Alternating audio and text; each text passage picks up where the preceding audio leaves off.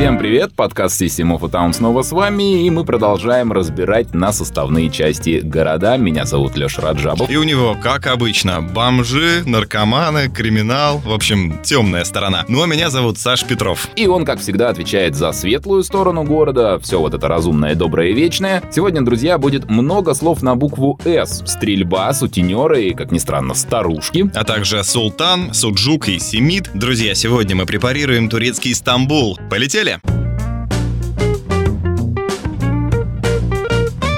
В одном из предыдущих выпусков э, я говорил, что Гавана — это такой город-шизофрения. Так вот, ребята, Стамбул — это вообще город-биполярочка. Он разделен на две части, расположен сразу на двух континентах. Крупнейший турецкий город, собственно, и живет в этом постоянном, я бы сказал, таком евроазиатском раздрае. Это можно назвать контрастом, это можно назвать там прелестным сочетанием, но я бы реально назвал это раздраем. Какое-то время в Стамбуле я обитал в европейской части, потом перебрался в Азию, Азию, и у меня вот осталось совершеннейшее такое ощущение, что я был в двух разных, э, не то что даже городах, а вот прям таки эпохах. Предлагали тебе отбиться от крестоносцев? Я бы не удивился, понимаешь, европейский Стамбул, ну то есть вот всякие там Таксим, Бешикташ, Биоглу, и это вполне привычные нам материи, ну да, там с некоторой поправочкой на ветер, но тем не менее. А вот азиатский берег, э, Кадыкёй, Скудар, это что-то такое совершенно нам уже или, может, еще непонятное, ну и поэтому, естественно, пугает пугающее.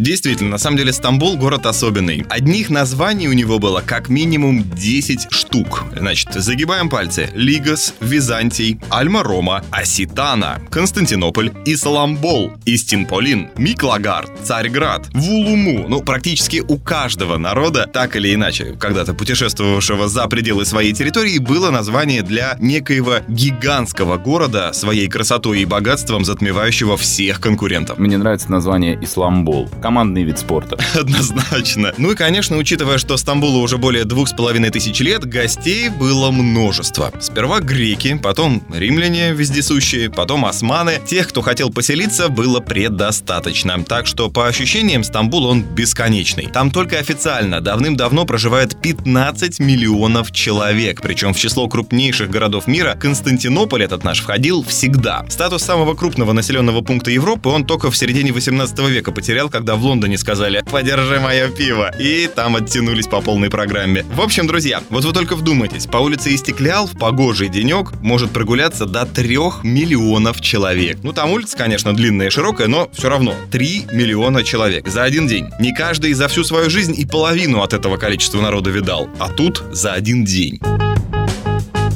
Но вы же понимаете, когда в одном месте сразу столько народу собирается, и при этом половина, а то и больше этого народу, они смотрят, разинув рот по верхам, по сторонам, безостановочно что-то фотографируют, то э, не все из них вернутся домой с тем же количеством ценных вещей, с которым уходили. Истеклял, э, как положено, центральной туристической и многолюдной улицы, это такой рай для карманников. Америку я, понятное дело, не открыл, то есть эта история общая для всех больших городов, она стара как кости мама, мамонта, но все же нужно еще раз это дело обозначить. Я сам не видел, но рассказывают, мол, несколько лет назад на Истеклял шороху наводила группировка карманников, которые орудовали, загримировавшись под немощных старушек. Ну и выхватив кошелек, эти немощные старушки тут же превращались в легкоатлетов и топили по мостовой так, что за ними было ну вообще не угнаться. Это как в этом, в «Золотом теленке». Кем был Паниковский до революции? Паниковский до революции был слепым. Вот он ходил там тоже, и пока его через дорогу переводили, общупывал все ценное. Но, конечно, будь то жулики или честные люди, каждый, кто селился в Византиуме, да, я, кстати, продолжу называть Стамбул разными именами, надо уважить их там столько штук. Так вот, каждый норовил построить что-то свое. При этом, кстати, не особо руша чужое. На самом деле, удивительная такая толерантность к чужим культурам. Это неплохо, потому что главная достопримечательность города, собор, ну или теперь уже мечеть, Айя София, это вообще-то римская постройка. Ну, по крайней мере, продиктована римским стилем. 537 год открытия. Вы вообще представляете себе? Может, слышали такое, когда наши предки, русы, когда-то в неслыханную древность на Царьград пошли с набегом? Что характерно, удачно. Да, они там еще щиты к вратам приколачивали. Кстати, по этому поводу отдельная будет история как-нибудь, но говорят, что щиты не приколачивали. Там было два похода, один в 866, потом второй в 907. И первый в 866 году, он и у византийцев находится, и у наших. И типа предполагают, что второй заход это чисто так уже под впечатлением от первого описали. Сиквел. Да. Возвращение Будулая. Однозначно. Ну так вот, этот поход на Константинополь в 866 год, да, как я сказал, тогда уже собор стоял 300 лет как. Причем поначалу хотели сделать вообще дорого-богато, знаете. По одной легенде, там император Юстиниан хотел покрыть золотом стены собора от пола до сводов. Но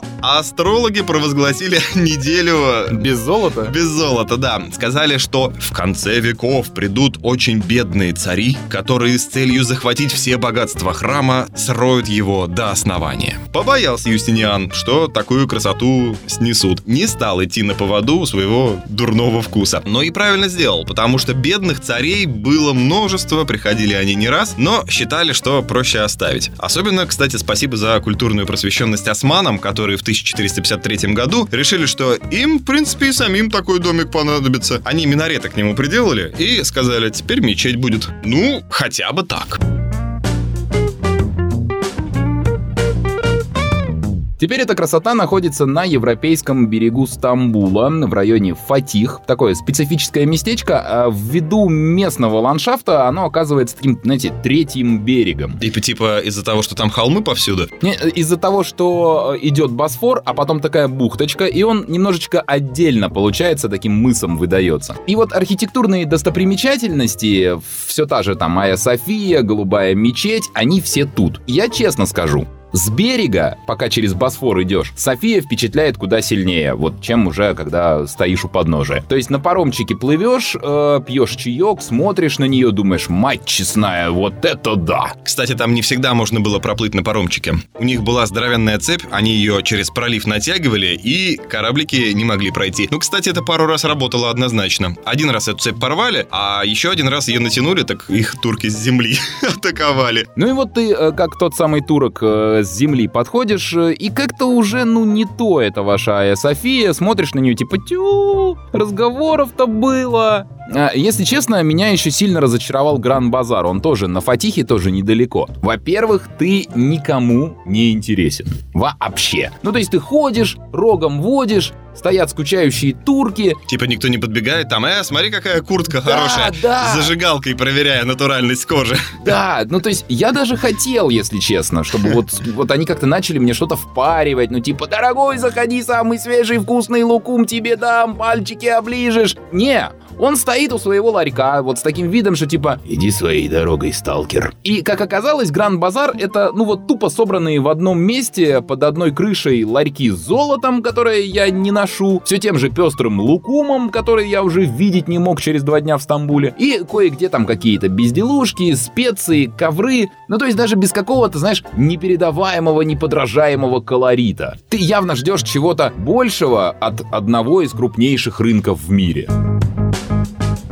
Кстати, насчет базара. Я, конечно, ничего не хочу сказать, но его начали строить в 1453 году. Сразу после захвата Константинополя турками-османами. Без промедления. Захватили, погнали. базар. Примерно так и было, ты смеешься. Наверное, это какой-то ближневосточный прикол, для которого я слишком северный человек, но раньше там вся жизнь крутилась. Сделки проворачивались, договоры договаривались. Короче, там не только торговые палатки, да, но, как бы мы сейчас сказали, нотариальные конторы, какой-нибудь там ГАТИ, банки, все там. Я знаю, что там еще кладбище было. Однозначно, и кладбище было. То есть город внутри города получается. И если ты хочешь заниматься каким-то маломальски серьезным вопросом, пожалуйста, проследуйте к авторитетным товарищам на Гран-Базар. Мечети там тоже есть, да, где их в Стамбуле нет. Так что сейчас Гран-Базар уже может, да, как-то потерял свою хаотичную прелесть. Но, так ты, Лешенька, два шага пройти, найдешь вход в так называемые цистерны. Они недалеко там. С квасом? Это крупнейшая сеть подземных водохранилищ. Построили ее тогда же примерно, когда и город. Причем колонны, поддерживающие своды, свозили со всей империи, а потому там кто в лес, кто по дрова. Даже есть куски с изображением медузы Гаргоны. Ее из памятника какого-нибудь выдернули? Ну, возможно, только ее специально на бок положили головой, мол, чтобы не прямо в глаза смотреть. Ну, иначе, известное дело, ты окаменеешь.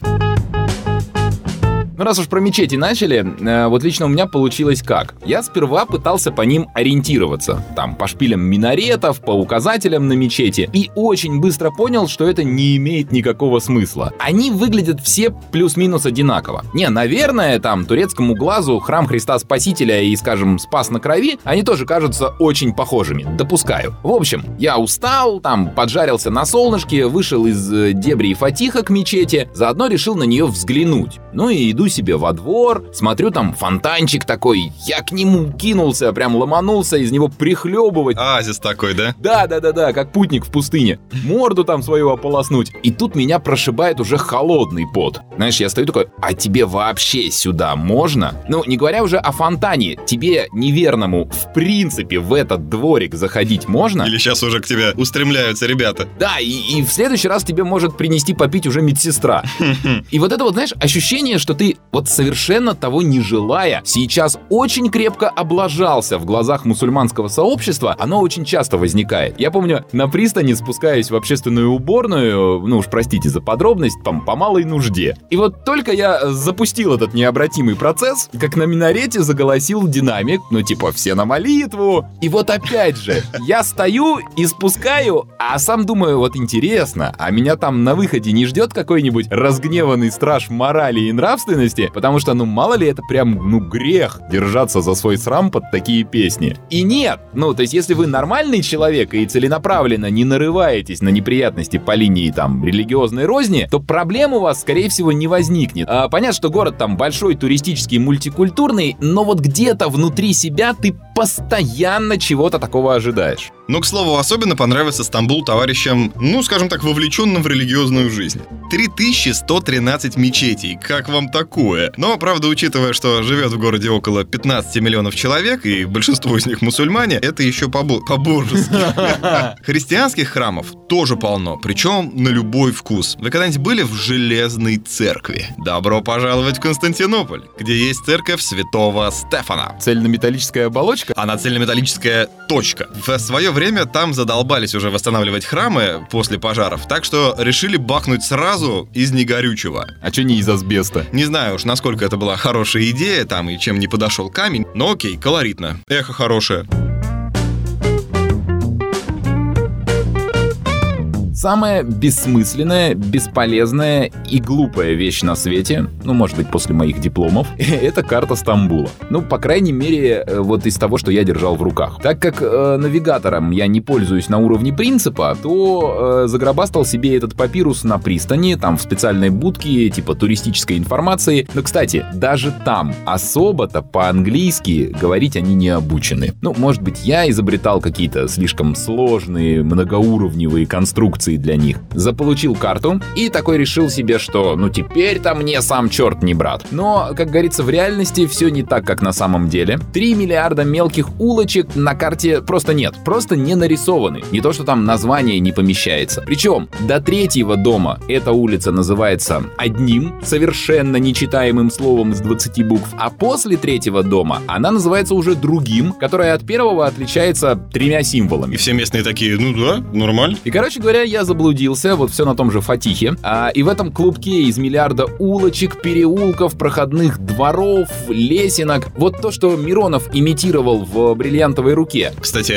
знаешь, где снимали-то «Бриллиантовую руку»? В Баку. Да, хотели отправиться сначала в Стамбул, потом, естественно, выяснилось, что не получается. Стамбул у нас стал Баку теперь. Говорят, даже президент Словении, когда приезжал в Баку, он говорит, ну отправьте меня туда, где снимали «Бриллиантовую руку». И его в аптеке к этой, ко всей истории. Ну, э, я знаю, что там всех утомили эти многочисленные э, фотки туристов, которые пытаются усесться там на мостовую э, Мгм. перед этой аптекой. А вот там э, на Фатихе, там такое, знаете, цыганское гетто. Там какой-то самострой, такой вот сакля на сакле. Чумазые дети бегают, ржавые автомобили без колес стоят, курицы гуляют по проезжей части. И коза. И коза, да, Саша. А еще женщины э, в три слоя замотанные тряпьем, у них только глаза торчат. И такие, знаешь, небритые мужчины, занятые ничем. Они кучкуются по четыре человека. Тебе стоит пройти, они замолкают и так это вопросительно на тебя смотрят. Ну, типа, ты... Со значением. Да-да-да, ты что тут забыл? Ты бессмертный? Сейчас сыграю за Лешину команду. Как неудобно в Стамбуле сделано. 15 лямов город, да? Центр культуры, чего угодно. Расположен на разных берегах Босфорского пролива и всего два моста. Два! Собственно, Босфорский в центре, да, так и называется, и мост Султана Мехмеда Фатиха, чуть севернее. Вы сами себе представляете, да, какие там пробки бывают? Ну, там паромчики. Все пользуются паромчиками, они ходят там регулярно, пристаней там гораздо больше, чем две, на каждом берегу. Ну вот не так давно еще прокопали тоннель в южной части города, но изменило это только то, что теперь пробки еще и там, на въезде, на выезде. Народ пользуется метро, кстати, причем оно в Стамбуле появилось всего 20 лет назад, ну, с гаком, но уже наделали больше сотни станций. На момент написания этого выпуска в Москве, да, окей, больше, однако в Питере всего 72 станции. Ну, я, по крайней мере, стамбульским метро пользовался, мне показалось удобным. Я не забирался там в какие-то дикие дали, но вот куда мне было нужно, там станция есть, и доехать до нее не проблема. Причем строили крепко, потому что подземка византийская выдержала шестибальное землетрясение и приезд Алексея Раджабова. Ну и, заканчивая транспортную тематику, в Стамбул ходит знаменитый поезд из Парижу. Называется это «Радость Восточный экспресс». Да, как Агата Кристи писала. Причем она тут же и работала в отеле Пера Палас. Если хотите и по деньгам не стеснены, пожалуйста, можете даже в том же номере остановиться. Говорят, обстановку не меняли. Нужно завести э, специальную щеточку для усов еще. thank you Ну, раз ты говоришь про всякие возможности перебраться с одного берега на другой, рассказываю. Азия в Стамбуле, она уже не шокирующая, но она еще не золотая дремотная, если вы понимаете, о чем я. Как у Есенина. Да. Короче, неподготовленному посетителю, особенно там из каких-нибудь респектабельных и спокойных мест, там Монте-Карло этих ваших, или наоборот, скажем, каких-нибудь глухих исландских хуторов, им да, вот им хоть стой, хоть падай от увиденного. Нашему человеку пугаться особенно не придется. Его, скорее всего, это будет, ну, ухмылять, что ли. Вот какой-нибудь чувак по проезжей части тянет нагруженную до третьего этажа телегу, здоровенную такую, в ней какие-то мешки, он идет по мостовой, во все горло орет, чтобы расступились, дали дорогу. Я честно ждал, что следом из-за угла покажется какая-нибудь упряжка с буйволом, например. Или вот еще такой прикол. А, я не силен в турецком совсем, но даже моих скудных познаний хватило, чтобы на входе в ночной ночные заведения на азиатском берегу прочитать «Женщинам вход только в сопровождении». Ты такая красивая приперлась без мужа, брата, там еще кого-то, то ты сюда не заходишь. Mm-hmm. Так это получается облику морали? Ну да, но просто в европейской части вот этого вот э, чисто шариатского какого-то прикола уже почти нет. И надо сказать, что заведения вот эти, они такие соответствующие. То есть там играет местная музыка, а все сидят за столиками, курят кальян, пьют чай и общаются. Чайхана! Веселуха! На европейском берегу, вот я вообще на раз нашел паб, в котором можно посмотреть футбол, там на первом этаже бар, телевизор, бургер, пиво, а на втором и в ночь дискач. Так что я после финального свистка туда, плясать я это люблю. А вот в азиатской части нужно быть азиатом, чтобы получать удовольствие от такого отдыха. Ну и, собственно, азиатская часть, а если конкретно район Кадыкёй, э, как-то немножечко развенчивает миф о том, что в Турции без ума от футбола. То есть там за свой родной Финербахче они секир башка кому угодно устроят. А вот игру Реала и Манчестер Сити мне удалось посмотреть с огромным трудом. И надо сказать, что я был единственным посетителем бара. Мне даже как-то было неловко, потому что я заставляю людей работать кто не работает в Стамбуле и прекрасно себя чувствует, это истинные хозяева города – кошки. Прикол в том, что ислам к кошкам относится с любовью и лаской. А вот, кстати, собак немного недолюбливает. Не как свиней, конечно, да, но тоже не облизывает. А вот у кошек льготы и пособия. Многие мусульмане считают, что у пророка Мухаммеда была кошка, звали ее Муиза, и так пророк ее любил, что якобы даже не будил, когда она спала на одежде, он просто брал другую. Так что да, некоторых кошек кошек любят, ну, больше, чем людей практически. Причем в Стамбуле это почти что буквально. Бродячих кошек тьма. Им позволено вообще все. Они спят на капотах машин, там, ходят по верандам кафе, ресторанов, вообще обнаглевшие. При этом их кормят. По всему городу на асфальте стоят мисочки или картонки с кормом вдоль дорог, там, возле деревьев, везде. Даже есть социальная реклама из серии «Покорми кота», пожалуйста. Погладь кота. Да-да-да-да-да. Нужно в первую очередь аккуратно ходить, имейте в виду, потому что случайно можете поломать кошачью столовку. А это местные точно Не одобрят, не, не да. оценят, да. Во-вторых, смотреть по сторонам надо, чтобы ненароком не отдавить, собственно, хвост ленивому коту. Потому что в таких санаторных условиях они мышей-то уже не ловят, держать себя в форме перестали. Поэтому лениво валяются, греются на турецком солнышке. И вот у них жизнь 100% удалась. Но, несмотря на всю свою европейскость, Стамбул — это все еще Турция. И, соответственно, принципы, по которым работает, например, сфера услуг на том же побережье, там, в этих ваших Анталиях, эти принципы, пусть и с поправочкой на ветер, работают и в Стамбуле. All inclusive.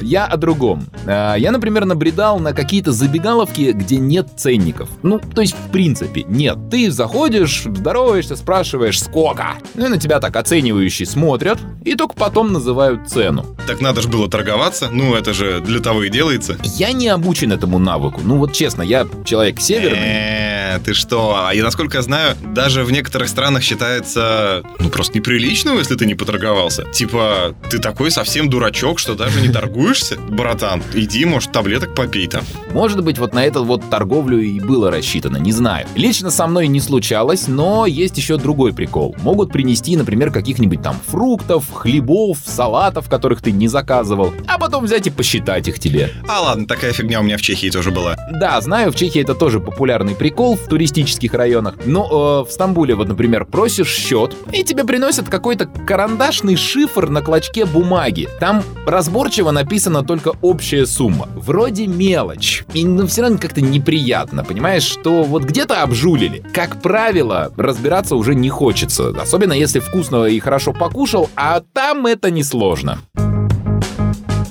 Да, люблю повеселиться, особенно пожрать. Это я вам точно скажу. Про Константинополь можно на воротах писать. Но тут, ребята, сам Бог велел, а вспоминая историю города, то и два сразу, обильно питаться. Потому что тут есть все. Главное правило, кстати, справедливо для всех городов с большим количеством туристов, ешьте, ну, хотя бы не на главной площади, да? Все-таки найдете где подешевле и, что важно, повкуснее. Так вот, город морской, так что в изобилии там всякие мидии, креветки и прочие ерши да окуньки. Наше родное слово «балык» — это от турецкого «рыба». И уличные балычечные на каждом шагу. Город турецкий, так что все приколы местной кухни, будь то вариации на тему плова, выпечка, лахмаджун, что-то вроде пиццы или бурек, типа пирожка с мясом нашего, все возможные, понятное дело, кебабы. При этом город подвижный, то есть очень много фастфудов с местным колоритом и без него, так что вкусите экзотики по полной программе. Ну, шавуха, например, местная, мне не зашла. А я ждал чего-то прям, знаешь, такого, чтобы вот мне хлеборезку разорвало. А получилось-то довольно куценько. Но вот что я точно запомню на всю жизнь, и даже, знаешь, зачем буду хотеть как минимум вернуться в Стамбул, это мидии. Представь себе, на улице стоит такой лоток, там железный лист, и на нем греются вот тут же в мраморном море выловленные ракушки. На наши деньги, ну, там что-то из серии чирик за штуку. По десяточке. Берешь, значит, десяток мидий, ловкий турок тебе в каждую впихивает ложку плова, Это просто без него никуда. Ты подушку покупаешь, плова нафармачат. причем он, знаешь, одним движением сразу открывает раковину, откидывает верхнюю створку и э, плов туда заваливает. То есть это еще и с элементами шоу у него происходит. Короче, за соточку на наши деньги ты прям наедаешься, лимончиком все это дело закусил и свободен иди. Э, а компот? Ну, про напитки не сказали. Все турки пьют чай. Он, кстати, там так и называется. Чай. Очень удобно. Заходишь в кафе, просишь чай. Пьют его в специальных стаканчиках. Напоминает какой-то инвентарь из школьной лаборатории по химии. Типа песочных часов, только без крышки и с такой широкой горловиной. Считается, категорически нельзя отказываться от предложения выпить чаю. Ну, типа обидишь. Вот они сидят весь день, чаевничают, да, потому что уважают друг друга. К слову, в этом есть резон. От горячего чая тебе жару легче переносить. Внутри температура поднимается, да, соответственно, не такой контраст с жарой снаружи. Ну, по крайней мере, я так себе это представляю. Может, конечно, ошибаюсь. Есть еще знаменитый самый кофе по-турецки. Это ж стало вообще одним из символов не только местной кухни, но и вообще таким культурным наследием. Я по кофе не очень силен, не могу сказать. Вон вам сейчас Леха расскажет. Ну, лично для меня турецкий кофе э, стал одним из главных разочарований в Стамбуле. Ну вот. Ну, потому что окромя вот этих понтов, ритуалов, знаешь, когда молчаливый турок задумчиво склонился над горячим песком и так напряженно считает, сколько кругов он покрутил свою джезву по часовой стрелке, сколько против. Но это медитативный процесс называется. И окромя сервировочки, когда тебе к этой чашечке кофе подают огромное количество всяких приспособ, и ты, ну, реально чувствуешь себя неандертальцем. Потому что, ну, надо же как-то соответствовать ритуалу. А ты привык хватать капучинку на бегу. Короче говоря, сам кофе при этом никакой. Вообще. Как по мне, вкуса у него нет. А еще к нему, как правило, дают кусочек лукума вместо сахара. И вот прикол, я не люблю лукум. Засада. В общем, турецкий кофе мне вообще не зашел. Там еще на каждом шагу давят этот сок свежий. Причем в довольно санитарно приемлемых условиях. О, вот тут ничего плохого не скажу. Гранатовым соком заливался просто по рисочку. Гранатовый хороший. А тут турки тоже смекнули, они свой бакшиш не упустят. Гранатовый сок самый вот в этих жмякальнях дорогой. Апельсины, лимоны, да хоть сельдерей. Это все копейки. А вот за гранатовый придется немного раскошелиться. Не, оно, конечно, там не крупная сумма, но сам факт. Осадочек остается, это называется. Леша лукум не любит, но вообще Стамбул это просто рай для сладкоежек. Лукумошные на каждом шагу, на каждой из них вывеска, мол, у всех остальных барахло какое-то, черти что, а у нас, понимаешь, всем лукумом лукум. Но помимо него пахлава, халва, опять же, всякие там сладкие булки, пироги, орехи, мед. В роскошном отеле Чирган готовят, кстати, один из самых дорогих десертов мира – золотой торт. Фрукты несколько лет выдерживают там в особом составе. Готовый торт сверху покрывают 24-каратным золотом. Да нафига? Вот от этого точно слипнется, Леха. Очень любят тут взять кусок сладкого теста, во фритюре его зажарить, сиропом облить и кушай. Можно еще курицу взять, но при этом на десерт. Как? Из нее готовят э, такое османское лакомство, называется тавук гюксу. Пудинг делают его из вареной куриной грудки. Сахара туда, молока, корицы. Сочетание продуктов, понимаю, странное, да? Десерт, однако, получается, ну, довольно ничего такой. Понятное дело, попробуйте отойти от, ну, назовем их проторенными туристическими улицами, чуть-чуть подальше. Местные едят такой, знаете, более аутентичный товар. Но, конечно, надо поискать, погулять в сторону окраин. О, я тебе сейчас за такие места расскажу. Они могут быть прямо не рекомендованы для посещения иностранцами. Значит, частично потому, что туристов ну просто ожидает такое невзрачное зрелище, а частично потому, что в этих районах от косых взглядов э, могут очень быстро перейти к насильственным действиям. Силамсис сказочное место. Там, говорят, могут дать в морду просто за то, что поздоровался. А могут за то, что не поздоровался. Ну, в общем, классическая такая история. Не понравился просто. Да, есть район, называется Эсенюрт. Считается, что там э, такая более ортодоксальная публика, там все немножко строже с нормами шариата, и я бы, честно говоря, не хотел это проверять на собственной шкуре. Ну а жемчужина в этой коллекции — это такой район Тарлабаши. Он, кстати, совсем недалеко от абсолютно туристического Таксима, там вот буквально один поворот э, с оживленной улицы, где куча иностранцев, и ты попадаешь, ну, по местным меркам просто в ад. Я там был, но я там был белым днем и недолго. Мелкими перебежками, прячась за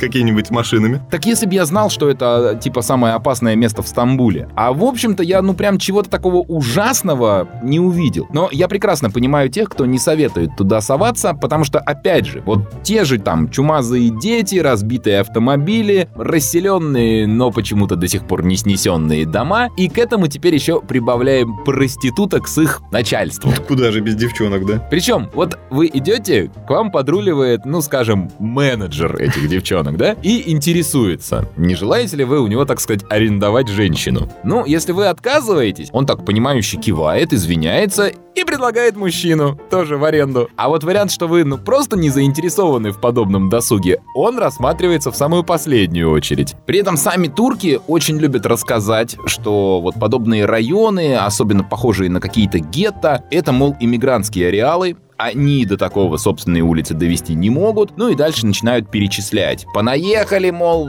тут Стамбул не резиновый, вы из своей Центральной Азии, из Ирака, из Сирии, а еще эти курды. Вот это прям они их очень не любят и, в общем, разжигают.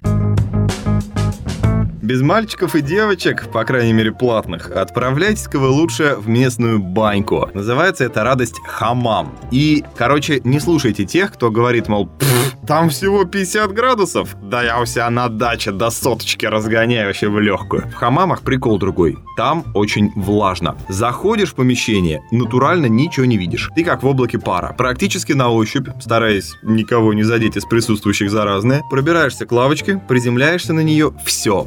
Время потеряло вообще всякий смысл. Ничего не видишь из-за пара, очень странно слышишь из-за эха в мраморно-кафельных залах хамамошной, только релаксировать остается. Вообще, по части такого отдыха, в котором тебя какой-нибудь сурового вида турок, ну или если вы стесняетесь, то турчанка, в котлету отбивает, потом оборачивает в двухметровый лист винограда, и ты такой в виде шавермы лежишь. Долмы, долмы. Да, и слушаешь благодарности от своих мышц. Вот за таким отдыхом в Турцию само то. Хамамов разной степени крутости тут более пяти сотен. Это как? Просто попариться, так и здоровенные фитнес-центры с кучей вообще различных услуг, типа обертывания грязью с дна Марианской впадины или там массажа костями динозавров. Ох, боже, чем дольше говорю об этом, тем больше срочно туда хочется.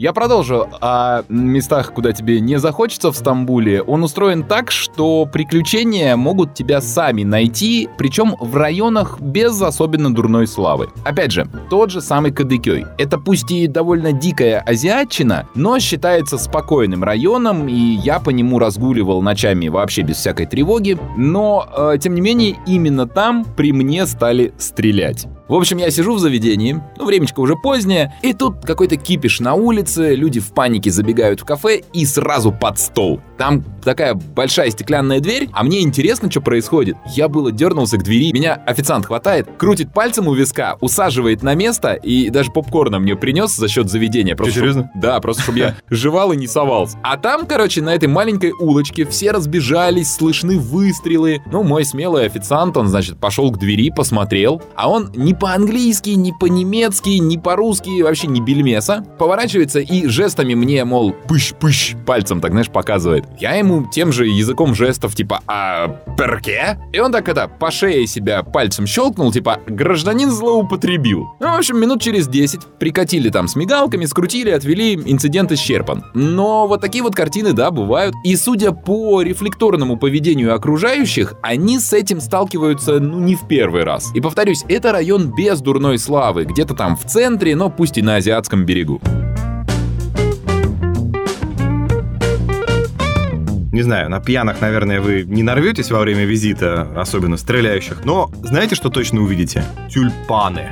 А? Казалось бы, да? Где тюльпаны, а где Восток? Тут давайте остановимся. Прикол в том, что в Европу тюльпаны привезли как раз из Стамбула. Вот эта вся история про Голландию, якобы это они тут основные. Константинополь смотрит осуждающе. Более того, бизнес по транспортировке цветов в Северную Европу, он вообще так хорошо зашел, на нем колотили сумасшедшие деньги. Вы только представьте себе. В Нидерландах за одну луковицу можно было получить 6 тысяч флоринов, тогда как средний годовой доход населения составлял 150. По нашим деньгам, это как если бы вот вы в год получали 500 тысяч, да, для ровного счета, а цветок стоил бы 20 миллионов ипотека на тюльпаны. Да, на 8 марта девчонки бы обошлись осокой с одуванчиками. Меня, кстати, тоже пытались э, вот так вот по-дешевому развести в Стамбуле, э, но тут, как говорится, вообще не угадали, с кем связались. Ну-ка, ну-ка, но... Алексей разбирается в ситуации. Не, не потому что я такой типа Рэмбо, а потому что я нищ, как церковная мышь, и взять с меня вообще нечего. Они это быстро поняли и отвязались. А так, да, э, как раз в районе Таксима, среди ночи, слово за слово, куда-то тебя уже зовут, почти там волокут настойчиво, а потом выясняется, что ты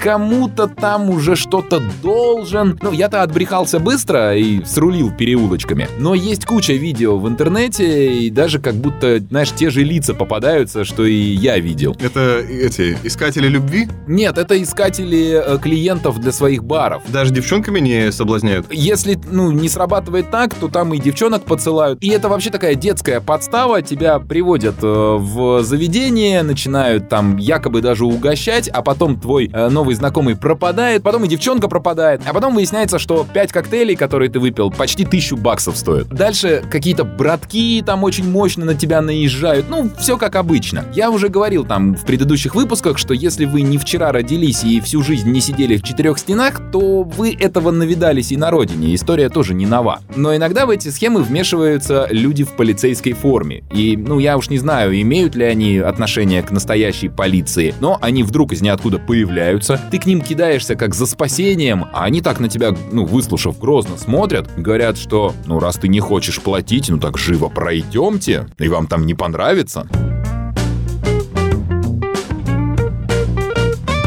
Теперь о том, как народ развлекается. Стамбульцы любят футбол. Причем стамбульское дерби — это вообще одно из самых чарующих, наверное, зрелищ в спортивном мире. Но при этом одно из самых страшных зрелищ. И все это не преувеличение, это реальная констатация фактов. Стамбульские стадионы в дни дерби — это самое опасное, громкое, агрессивное и бурлящее место во всей Евразии. И да, это действительно так. Вы можете найти примерно миллиард видео, на которых там и драки, и пиротехника, и дымы. Ну, в общем, скучно точно не будет. Большая тройка турецких клубов — это Галатасарай, Бешикташ и Фенербахче. Непримиримые враги. Идентификации себя с каким-либо из этих клубов, они практически обязательный атрибут местной жизни. Там есть еще всякие в Стамбуле клубы типа Башакшихира, там Касым Паши, но они по большому счету мало кому нужны. Сейчас будет такой ликбез. Как правильно себя вести с этой точки зрения? Если вы в азиатской части, говорите, что Фенербахче вообще топчик. Если наоборот в Европе, себя и окружающих убеждаете, что вы с детства за Галатасарай. Я, кстати, делал наоборот. При этом на какую-то агрессию я не нарвался, но со мной почему-то все резко переставали общаться. Я помню, в одном баре с охранником, это на таксиме было, я разговорился, и он у меня по поводу российского футбола, значит, интересовался, а потом, э, так, значит, предлагает мне выбрать, за кого я болею в турецкой суперлиге. То есть он как бы подразумевает, что ты следишь? Подразумевает, что вообще все э, в этом этом мире каждый камешек следит за турецкой суперлигой, иначе просто быть не может. Но я ему говорю, что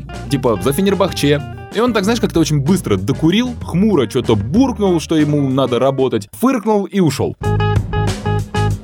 Продолжим, друзья, про культурно составляющую деятельность, но уже как посетить Стамбул, не отходя, так сказать, от дивана далеко. Фильмов о Стамбуле и со Стамбулом огромное количество. Ну, мы только несколько, наверное, перечислим из самых известных. Во-первых, Джеймс Бонд. Который из них? Два раза. Из России с любовью в Стамбуле. Странное дело. Да, это с Шоном Коннери 63 года. Там снимали некоторые части. И не так давно вышедший Skyfall 2012 года. Тоже отдельные отрывки снимали снимали в Стамбуле. Более того, в одной из сцен Джеймс Бонд едет на мотоцикле по крыше Гран-базара. Но так как это очень большое место, и остановить его просто так, наверное, нельзя, а нужно было снимать днем, просто никому не сказали. Поэтому народ ходил себе по Гран-базару, а сверху Дэниел Крейг проезжал на мотоцикле по крыше. Ну, а еще Стамбул появляется во второй части фильма «Заложница» с Лиамом Нисоном. Ну, я честно скажу, до второй части я не добрался, мне, в общем-то, в первой все стало понятно, и дальше я уже для себя этот вопрос закрыл. Если не хотите смотреть на голливудскую версию Стамбула, можете посмотреть, например, фильм «Узак» 2002 года э, «Стамбул в снегу». Довольно колоритное зрелище, снято великолепно. Ну, в общем-то, во главе стоял оператор очень известный, турецкий. Поэтому, если желание находиться в зимнем Стамбуле у вас нет, то можно хотя бы сквозь экран приобщиться к этой довольно специфической, но красоте. Ну вот такой вот он, главный мегаполис Турции Стамбул. Ну а в следующий раз мы с Сашей прооперируем какой-нибудь еще город. Пока же мы с Лешей говорим вам спасибо, рекомендуем подписываться на нас в социальных сетях, рассказывать друзьям, знакомым, ну и, конечно, пользоваться всеми возможными площадками, чтобы нас послушать. Это был подкаст System of a Town. Ну и, как говорят в Стамбуле, и шанслар, ну то есть удачи.